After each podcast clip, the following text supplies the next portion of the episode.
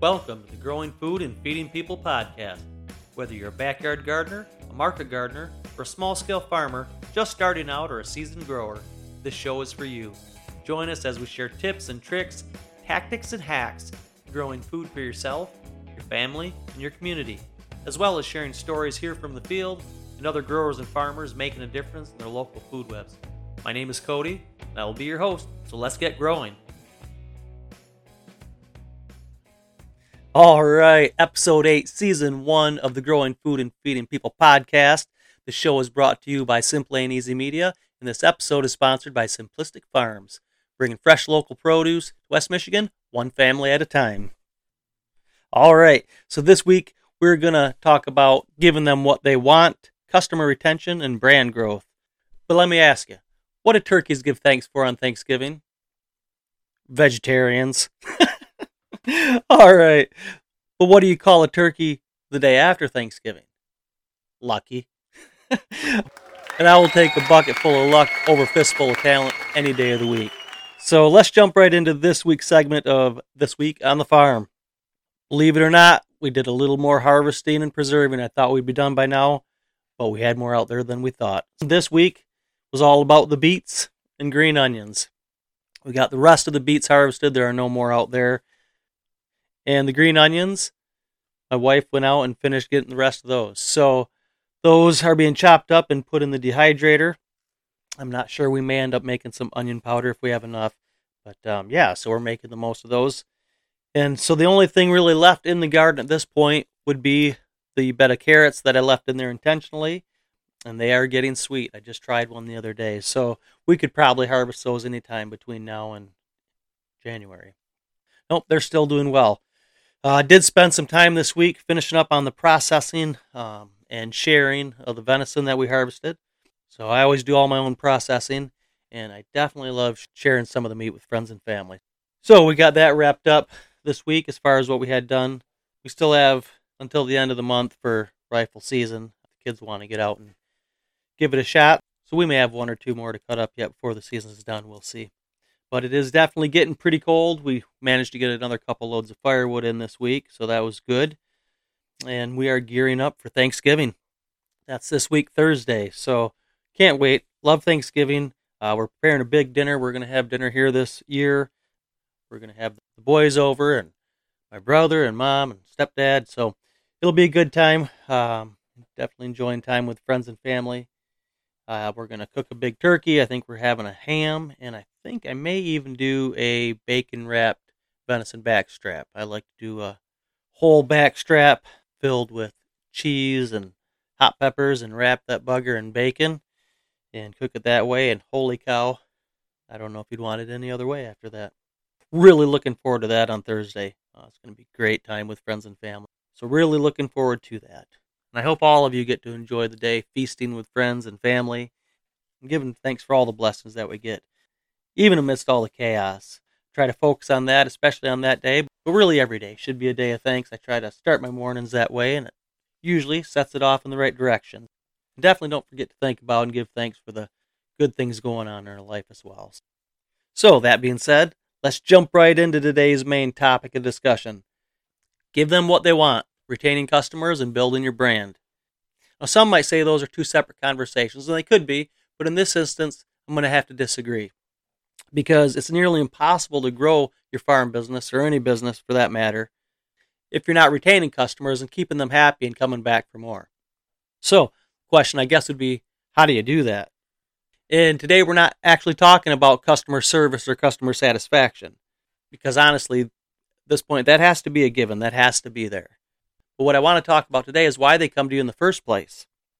You had something in particular that they want or needed or both.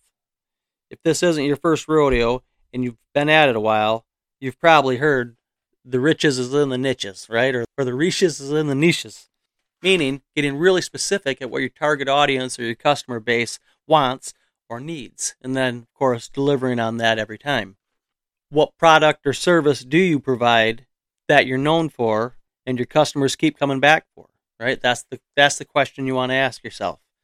For us, it's our salad mix. And if you've been following our YouTube channel at all or know us locally, you know that we make that with four different types of Salanova lettuce, spinach, kale, and maybe some seasonal spring greens. And it is delicious.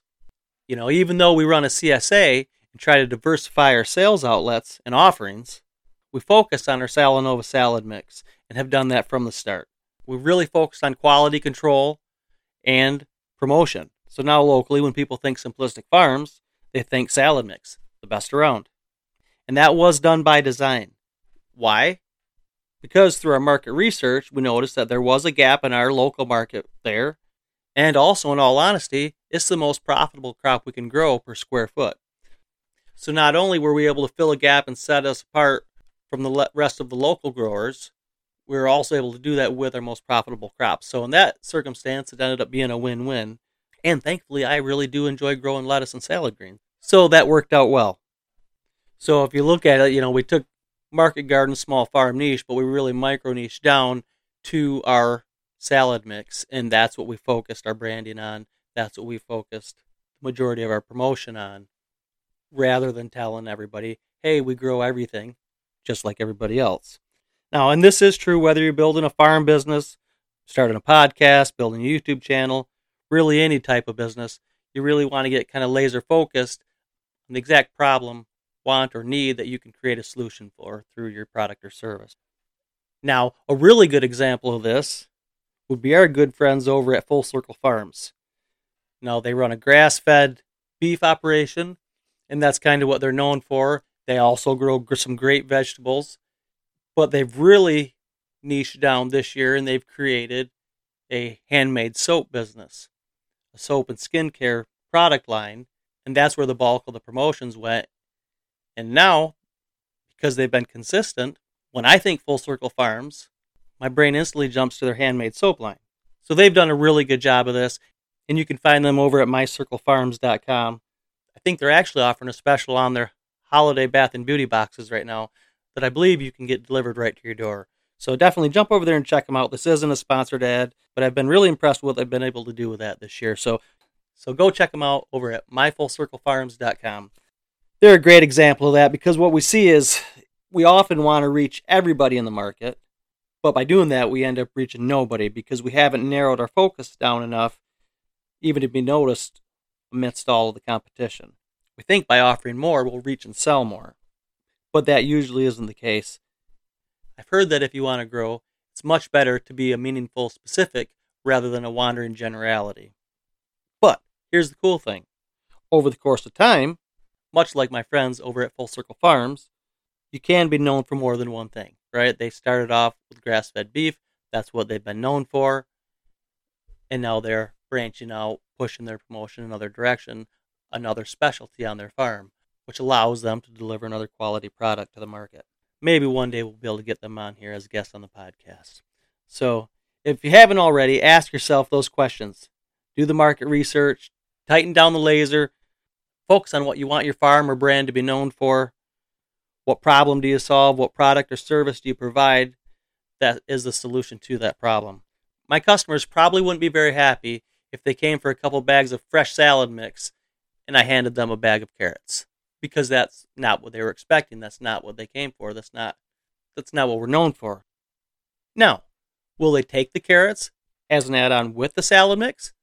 Absolutely. But it all starts with giving them what they want and what they came for. Yeah! Well, you know what that sound means, friends. It is time for our farm and garden word of the week. And our word of the week is compost tea. Now, what is compost tea? Is it A, a liquid produced by extracting beneficial microorganisms from compost using a brewing process? Is it B, made up of bacteria fungi, protozoa, nematodes, and microarthropods? Or is it C, the perfect all natural fertilizer for vegetable plants? Or is it D, all of the above? It is D, it is all of the above.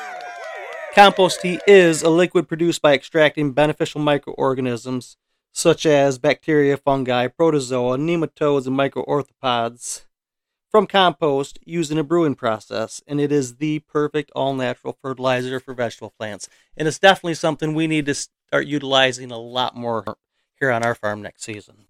Compost tea. Learn all you can about it. It's definitely not going to hurt. So, I found this quote by Dennis DeYoung that really resonated with me, and it was this Sometimes your limitations become your strengths, and it forces you to create your own niche. All right, well, hopefully you've been inspired or entertained, learned something or laughed, and I truly hope you're enjoying the podcast. And as always, I cannot thank you enough for tuning in and joining me every week. If you'd like to continue the conversation, you can message us over on Facebook at Simplistic Farms LLC, or you can comment on YouTube at Simple and Easy Simplistic Farms. You can also catch the Growing Food and Feeding People podcast on Spotify, Google Podcasts, Stitcher, Amazon Music, or wherever you listen to your favorite podcasts. If you'd like to help support the show or get involved with Project Feed Your Neighbor, there is a link in the show notes, or you can find us over at patreon.com at patreon slash simplistic farms. We hope you have a great week, make somebody smile, and I'll talk to you on the next one.